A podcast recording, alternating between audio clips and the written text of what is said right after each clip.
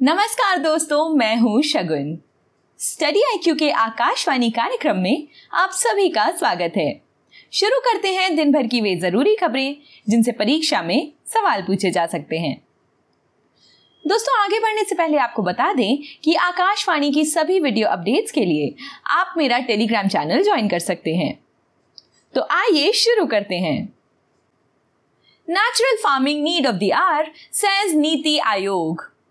NITI आयोग के CEO Amitabh Kant ने कहा कि प्राकृतिक खेती समय की मांग है, क्योंकि रसायनों और उर्वरकों के इस्तेमाल से खाद्यान्न उत्पादन की लागत बढ़ गई है। नीति आयोग द्वारा आयोजित नववर्तन कृषि पर राष्ट्रीय कार्यशाला को संबोधित करते हुए कांत ने कहा कि भारत अब गेहूँ और चावल का निर्यातक है। प्राकृतिक खेती एक रासायनिक मुक्त कृषि पद्धति है। इसे एक कृषि परिस्थिति की आधारित विविध कृषि प्रणाली के रूप में माना जाता है, जो कार्यात्मक जैव विविधता के साथ फ़सलों, पेड़ों और पशुधन को एकीकृत करती है। प्राकृतिक खेती के कई तरीके जिन्हें अपनाया जा सकता है, जैसे जैविक खेती, विविधीकरण और कृषि संबंधी खेती। राष्ट्रीय भारत परिवर्तन संस्था, जिसे नीति आयोग भी कहा जाता है, उसका गठन 1 जनवरी 2015 को किया गया था। नीति आयोग भारत सरकार का प्रमुख नीतिगत थिंक टैंक है, जो दिशात्मक और नीतिगत इनपुट प्रदान करता है। नीति आयोग भारत सरकार के लिए कार्यनीतिक और दीर्घकालिक नीतियों और कार्यक्रमों को डिज़ाइन करने के साथ साथ केंद्र और राज्यों को तकनीकी सलाह भी प्रदान करता है। नीति आयोग की शासी परिषद के अध्यक्ष प्रधानमंत्री हैं और इसमें सभी राज्यों के मुख्यमंत्री और संघ राज्य क्षेत्रों के उपराज्यपाल शामिल हैं। देखते हैं अगली खबर। World military expenditure surpasses two trillion dollar US China India top spenders Stockholm International Peace Research Institute यानी एस ने 25 अप्रैल 2022 को कहा कि विश्व सैन्य खर्च 2021 में 2.1 ट्रिलियन अमेरिकी डॉलर के सबसे ऊँचे स्तर पर पहुँच गया है।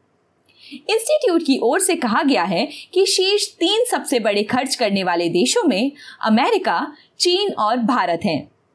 रिपोर्ट के मुताबिक, जिन पाँच देशों ने सैन्य पर सबसे ज़्यादा खर्च किया है, उनमें अमेरिका, चीन, भारत, ब्रिटेन एवं रूस सबसे आगे हैं। इस दौरान अमेरिका ने 801 अरब डॉलर खर्च किए हैं। अमेरिका के बाद चीन दुनिया में दो सौ तिरानवे अरब डॉलर रुपए खर्च कर रहा है, जो कि साल 2020 की तुलना में चार दशमलव सात प्रतिशत ज़्यादा है। भारत का सैन्य खर्च दुनिया में तीसरे स्थान पर है। वह छिहत्तर दशमलव छह अरब डॉलर खर्च कर रहा है। उसका खर्च साल 2020 की तुलना में शून्य दशमलव नौ प्रतिशत बढ़ा है। रिपोर्ट के मुताबिक, भारत में साल 2012 से अब तक भारत का सैन्य खर्च 33 प्रतिशत बढ़ चुका है। बता दें कि भारत में घरेलू हथियारों को बढ़ावा देने पर खासा ज़ोर दिया जा रहा है। साल 2021 में कुल बजट का चौसठ फ़ीसदी घरेलू उद्योगों द्वारा बनाए गए हथियार खरीदने पर खर्च किए गए। एस एक स्वतंत्र अंतर्राष्ट्रीय संस्थान है। जो संघर्ष, आयुध, हथियार नियंत्रण और निरस्त्रीकरण में अनुसंधान के लिए समर्पित है। उन्नीस में स्थापित एस नीति निर्माताओं, शोधकर्ताओं, मीडिया और इच्छुक जनता को खुले स्रोतों के आधार पर डेटा विश्लेषण और सिफारिशें प्रदान करता है। स्टॉकहोम में स्थित एस को नियमित रूप से दुनिया भर में सबसे सम्मानित थिंक टैंकों में स्थान दिया गया है। देखें अगली खबर। PM Modi to inaugurate seventh edition of Raisina dialogue प्रधानमंत्री नरेंद्र मोदी ने रायसीना डायलॉग के सातवें संस्करण का उद्घाटन किया। रायसीना डायलॉग को सबसे पहले 2016 में लॉन्च किया गया था। इस समारोह में पीएम मोदी के साथ यूरोपीय संघ आयोग के अध्यक्ष उर्सुला वॉन लेन मुख्य अतिथि के रूप में मौजूद रही हैं। विदेश मंत्रालय ने जानकारी देते हुए कहा कि 2022 संस्करण की थीम टेरा नोवा भावहीन, अधीर, संकटग्रस्त है। टेरा नोवा धरती का सबसे पुराना नाम है और इस नाम के रॉय सीना डायलॉग की थीम से जोड़ने का मकसद ये बताना है कि धरती को नए नज़रिए से देखना चाहिए। रायसीना डायलॉग जो 2016 में शुरू हुआ, भू राजनीति और भू अर्थशास्त्र पर भारत का प्रमुख सम्मेलन है, जो वैश्विक समुदाय के सामने आने वाले सबसे चुनौतीपूर्ण मुद्दों को संबोधित करने के लिए प्रतिबद्ध है। सम्मेलन का आयोजन विदेश मंत्रालय द्वारा किया जाता है। आइए देखें आखिरी खबर। वर्ल्ड इंटेलेक्चुअल प्रॉपर्टी डे 2022 विश्व बौद्धिक संपदा दिवस हर साल 26 अप्रैल को मनाया जाता है। 26 अप्रैल को विश्व बौद्धिक संपदा दिवस मनाने के रूप में सेलिब्रेट करने के लिए चुना गया था, क्योंकि इस दिन विश्व बौद्धिक संपदा संगठन की स्थापना करने के लिए कन्वेंशन लागू हुआ था। विश्व बौद्धिक संपदा दिवस चीन द्वारा प्रस्तावित कर दिया गया था। ये दिन बौद्धिक संपदा के महत्व को उजागर करने के लिए सेलिब्रेट किया जाता है। ये दिन विश्व बौद्धिक संपदा संगठन द्वारा 2000 में स्थापित किया जा चुका है।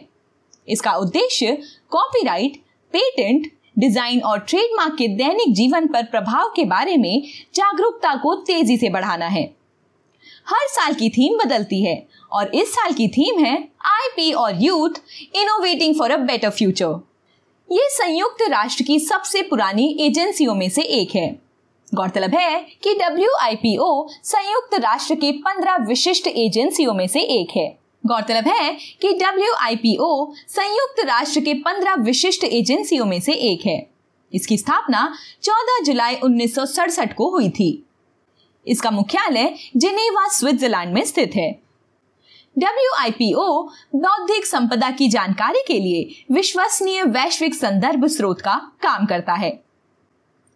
भारत डब्ल्यू का सदस्य है और डब्ल्यू द्वारा प्रशासित कई संधियों के लिए पार्टी है। आइए नोट करते हैं आज का सवाल। विश्व बौद्धिक संपदा संगठन का मुख्यालय कहाँ पर है? Option A Geneva. Option B Rio. Option C Bern. या ऑप्शन डी मैड्रिड। सही जवाब कमेंट बॉक्स में लिखिए। तो दोस्तों, ये थी हमारी आज की कुछ विशेष खबरें। मिलती हूँ कल आपसे इसी समय। नमस्कार।